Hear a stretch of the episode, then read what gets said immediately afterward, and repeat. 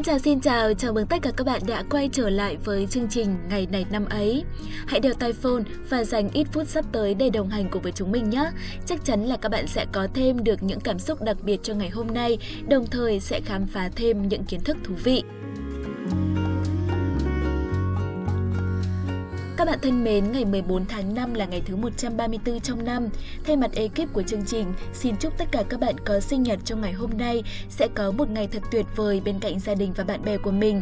Dịch cô vít mười chín hiện đang diễn biến khá phức tạp nên có thể bữa tiệc sinh nhật sẽ không được đông vui, nhộn nhịp như mọi năm.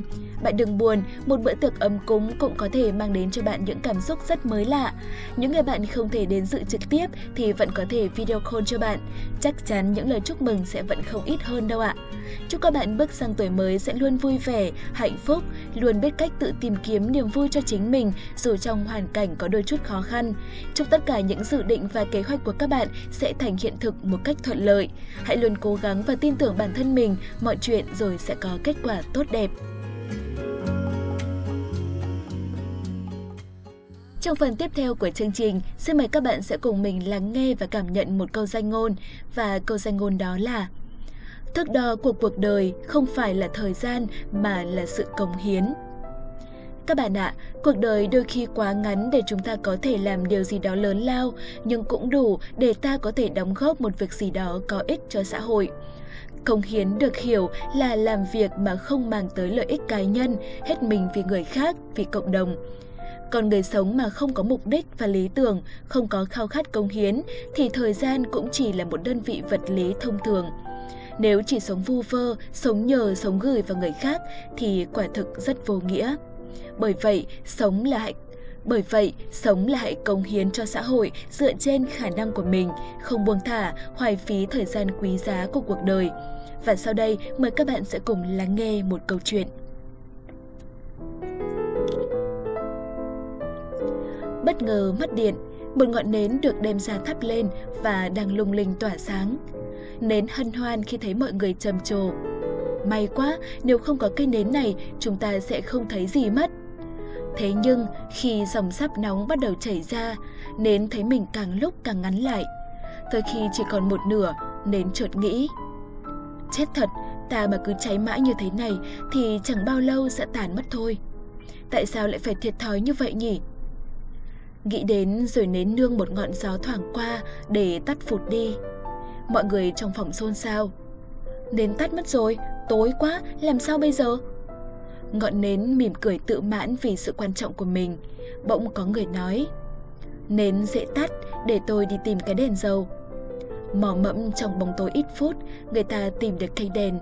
Đèn dầu được thắp lên, còn cây nến cháy dở thì người ta bỏ vào ngăn kéo. Thế là từ hôm đó, nến bị bỏ quên trong ngăn kéo, rồi cũng không còn ai nhớ tới nó nữa.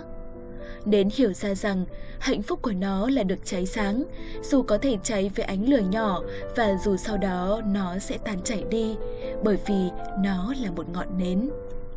Các bạn thân mến, câu chuyện của ngọn nến nhỏ kia cũng chính là câu chuyện cuộc đời của con người. Rồi bạn sẽ nhận ra hạnh phúc đích thực của cuộc đời mình là được cống hiến, là hết mình cháy sáng.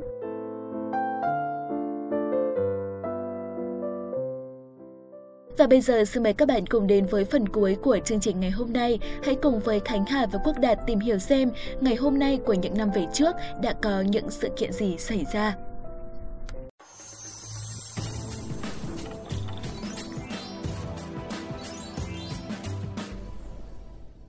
Anh gì ơi, anh đánh rơi người yêu này, ôi trời ơi, buồn cười chết đi mất thôi. Này, buồn cười cái gì, đáng yêu mà. Không, nhưng mà chả hiểu sao đáng yêu với ai chứ bà đang cái dòng trạng thái đấy thì nghe ớn kinh khủng, chả đáng yêu chút nào. Mà kệ chứ, tôi đáng yêu chỗ khác chứ tôi có yêu thương gì ông đâu mà đáng yêu để làm gì nhở. Hay quá nhở, từ bây giờ tìm người khác tâm sự và không có ai lôi đi ăn đâu nha. Ấy chết, Đạt đẹp trai tốt tính, đừng có để ý tới mấy lời nói vớ vẩn của Khuê mà. Đấy, thế còn được, đừng để bổn công tử cáu đấy. Cứ được cái bắt nạt bạn bè là giỏi thôi. Sao bà nói cái gì tôi không nghe rõ đây này. À không có gì đâu. À, bây giờ thì xin mời các bạn thính giả sẽ cùng bắt đầu chương trình ngày hôm nay của chúng ta nhé. Hôm nay chúng ta sẽ chỉ có một sự kiện duy nhất tại Việt Nam. Ngày mười bốn tháng năm năm một nghìn chín trăm chín mươi sáu là ngày mất của nhạc sĩ Xuân Hồng, một nhạc sĩ tiêu biểu của dòng nhạc đỏ. Ông nổi tiếng với những nhạc phẩm Bài Ca May Áo, Xuân Chiến Khu, Tiếng Chày Trên Sóc Bom Bo, Mùa Xuân Trên Thành phố Hồ Chí Minh, Mùa Xuân Bên Cửa Sổ, vân vân. Ông là nguyên phó tổng thư ký Hội Nhạc sĩ Việt Nam, tổng thư ký Hội Nhạc sĩ Thành phố Hồ Chí Minh. Xuân Hồng tên thật là Nguyễn Xuân Hồng, sinh năm một nghìn chín trăm hai mươi tám tại Châu Thành, Tây Ninh. Ông sinh ra trong một gia đình nông dân yêu thích nhạc tài tử, sau đó ông học nhạc từ rất sớm. Xuân Hồng tham gia cách mạng từ những năm đầu của cuộc kháng chiến chống Pháp với nhiệm vụ giao liên. Ngoài làm nhiệm vụ, ông bắt đầu tham gia hoạt động văn nghệ ở chiến trường. Năm một nghìn chín trăm bốn mươi chín, ông bắt đầu sáng tác những ca khúc đầu tiên. Năm một nghìn chín trăm năm mươi tư, ông được phân công hoạt động bí mật ở miền Nam. Năm một nghìn chín trăm sáu mươi, ông tham gia quân giải phóng miền Nam Việt Nam và làm chính trị viên đơn vị C bốn mươi. Thời điểm này, ông có nhiều sáng tác, trong đó phải kể đến ca khúc Bài ca May áo. Năm một nghìn chín trăm sáu mươi ba, ông được giao nhiệm vụ thành lập Đoàn Văn Công của Quân Giải phóng miền Nam Việt Nam. Từ đây, những tác phẩm nổi tiếng của ông ra đời như Xuân Chiến Khu vào năm một nghìn chín trăm sáu mươi ba, Chiếc Khăn Tay năm một nghìn chín trăm sáu mươi tư, Hành Quân Đêm viết với Chí Thanh vào năm một nghìn chín trăm sáu mươi lăm và Tiếng Chày trên Sóc Bom Bo vào năm một nghìn chín trăm sáu mươi sáu. Năm một nghìn chín trăm sáu mươi bảy, ông làm trưởng đoàn ca múa Quân Giải phóng, rồi sau đó được cử đi học sáng tác tại Trường Âm nhạc Việt Nam. Năm một nghìn chín trăm bảy mươi ba, ông trở về chiến trường và giữ các chức đoàn trưởng Đoàn Văn Công, rồi trưởng Ban Văn nghệ Cục Chính trị của Quân Giải phóng. Sau năm một nghìn chín trăm bảy mươi lăm, đất nước thống nhất, ông giữ chức trưởng phòng nghệ thuật sân khấu Sở Văn hóa, Phó Chủ tịch Hội Văn nghệ Thành phố Hồ Chí Minh. Ông viết nhạc phẩm Mùa xuân trên Thành phố Hồ Chí Minh vào năm một nghìn chín trăm bảy mươi tám. Sau đó, ông đã trải qua nhiều chức vụ như Tổng thư ký Hội Âm nhạc Thành phố Hồ Chí Minh, Ủy viên thư ký Hội Nhạc sĩ Việt Nam khóa ba, Phó Tổng thư ký Hội Nhạc sĩ Việt Nam khóa bốn.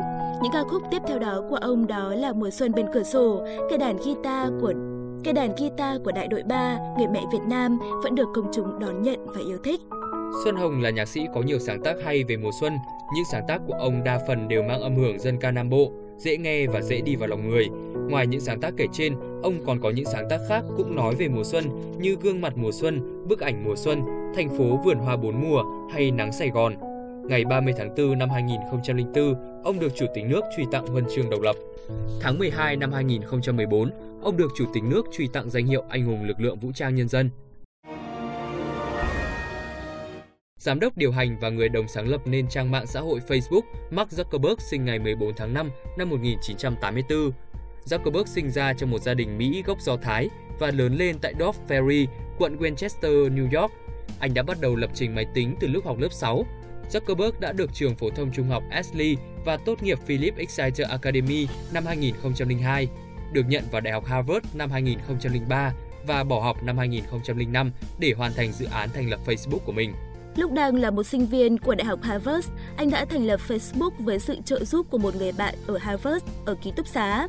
Họ sau đó giới thiệu Facebook đến những ngôi trường khác. Facebook liên tục mở rộng, chạm tới mốc một tỷ người dùng vào năm hai nghìn không trăm mười hai. Kể từ năm hai nghìn không trăm mười, Zuckerberg được tạp chí Time bình chọn là nhân vật của năm cũng như lọt vào danh sách những người giàu có và ảnh hưởng nhất thế giới. Vào giữa tháng ba năm hai nghìn không trăm mười tám, báo New York Times đã đăng bài viết gây sốc về vụ rò rỉ thông tin được cho là lớn nhất trong lịch sử của Facebook. Cụ thể thì Cambridge Analytica, công ty phân tích dữ liệu có văn phòng tại Anh và Mỹ, đã được thuê vào tháng sáu năm hai nghìn không trăm mười sáu để phân tích thông tin cá nhân của hơn năm mươi triệu tài khoản Facebook, tương đương hai mươi lăm phần trăm số cử tri Mỹ trước giai đoạn bầu cử. Và trong cuộc khủng hoảng này, giám đốc điều hành Facebook Mark Zuckerberg đã không có bất cứ phản ứng nào. Vì sự việc này, giá cổ phiếu của Facebook đã ngay lập tức giảm bảy phần trăm vào ngay đầu tuần. Đối với mạng xã hội lớn nhất thế giới này, sự sụt giảm vừa qua đó là một chuyện rất hiếm gặp, khiến cho hàng chục tỷ u ét đê giá trị thị trường đã bốc hơi chỉ trong một ngày. Thông tin vừa rồi thì cũng đã kết thúc chương trình ngày hôm nay. Xin cảm ơn các bạn đã chú ý lắng nghe. Còn bây giờ thì Quốc Đạt và Vân Khuê xin chào và hẹn gặp lại.